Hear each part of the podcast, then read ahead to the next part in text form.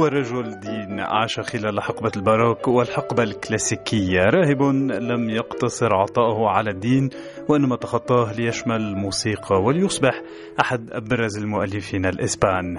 نتحدث اليوم عن El Padre سولير أو الأب سولير.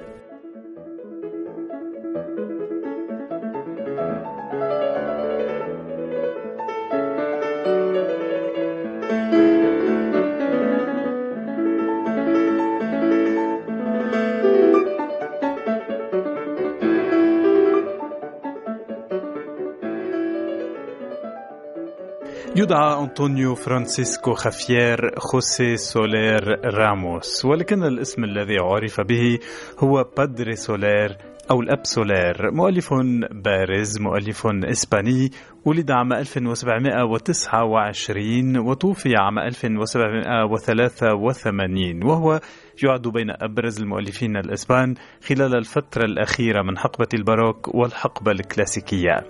ولم يكن ال Padre سولير بالمؤلف العادي الذي عاش عيشة بسيطة وهادئة. بل كان رجل دين ومؤلف عرف عن كثب أبرز شخصيات وقته من ملوك وأمراء وبخاصة ملوك إسبانيا أمثال الأميرة ماهيدو بوربون أو الملك فرديناند السادس. كذلك احتك أنطونيو سولير بأبرز فناني وقته من المغني أنطونيو فارينيلي إلى بوكيريني ووصولا إلى دومينيكو سكارلاتي أبرز مؤلفي تلك المرحلة.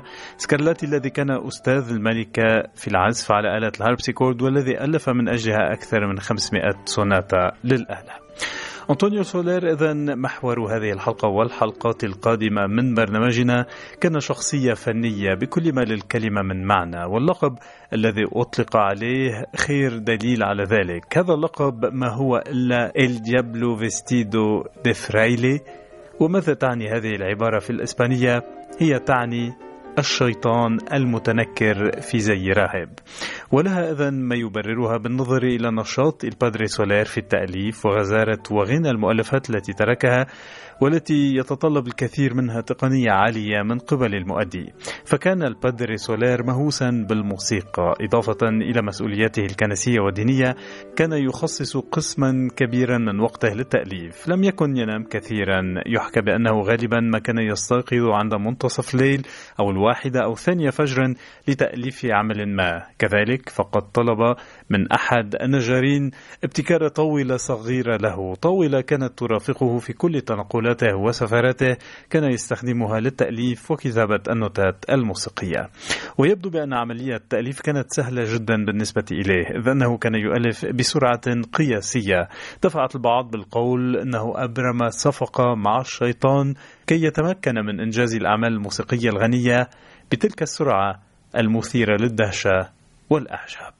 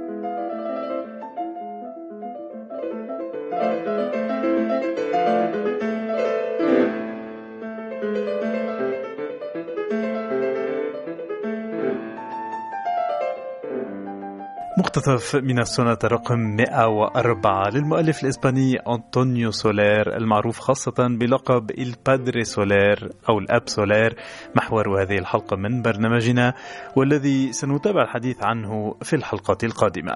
سولير ولد إذن في محافظة جيرونا في منطقة كاتالونيا الإسبانية. دخلت الموسيقى إلى حياة سولير عندما كان في السادسة من العمر حين قام والده بإدخاله إلى مدرسة موسيقية صارمة جدا هي مدرسة الإسكولانيا في دير مونتسيرات حيث بدأ بتعلم العزف على آلة الأورج والهاربسيكورد وتبع دروس في التأليف.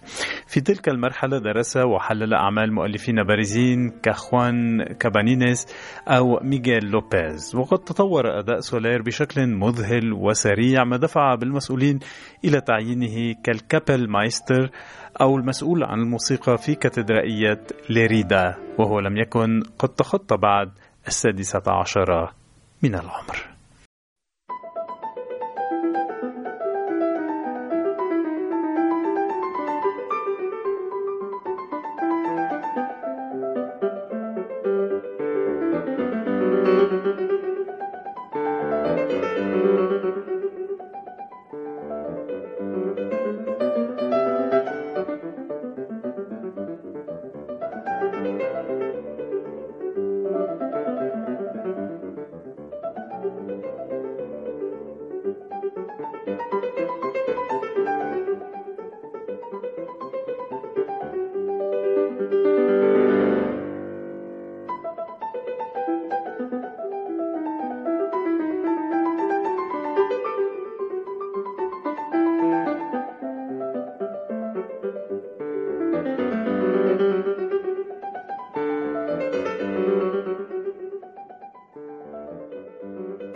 مقتطف من السنة الرابعة لآلة الهاربسيكورد بمقام ال E minor مقام المي مينور أو المي الحزين.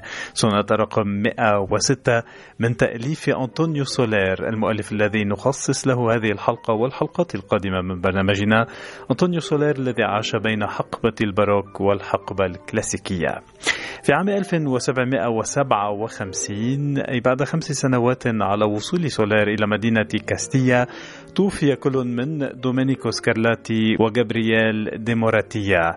ديموراتيا المسؤول عن الموسيقى في كاتدرائية ليسكوريال وبشكل يغيب عنه الالتباس تم تعيين سولير في ذلك المنصب ليقوم سولير بالتأليف والتأليف والتأليف وعلى عادته بسرعة قياسية ليترك خلال أعوام قليلة أعمال بارزة منها تسع قداديس ستين أناشيد مغنى ثلاثة عشر Magnificat مئة وثلاثين أغنية خاصة بالميلاد إضافة إلى مئتي عمل لآلة الهاربسيكورد وست كونشرتويات لآلتي أورغن وهي أعمال نادرة خلال تلك الفترة.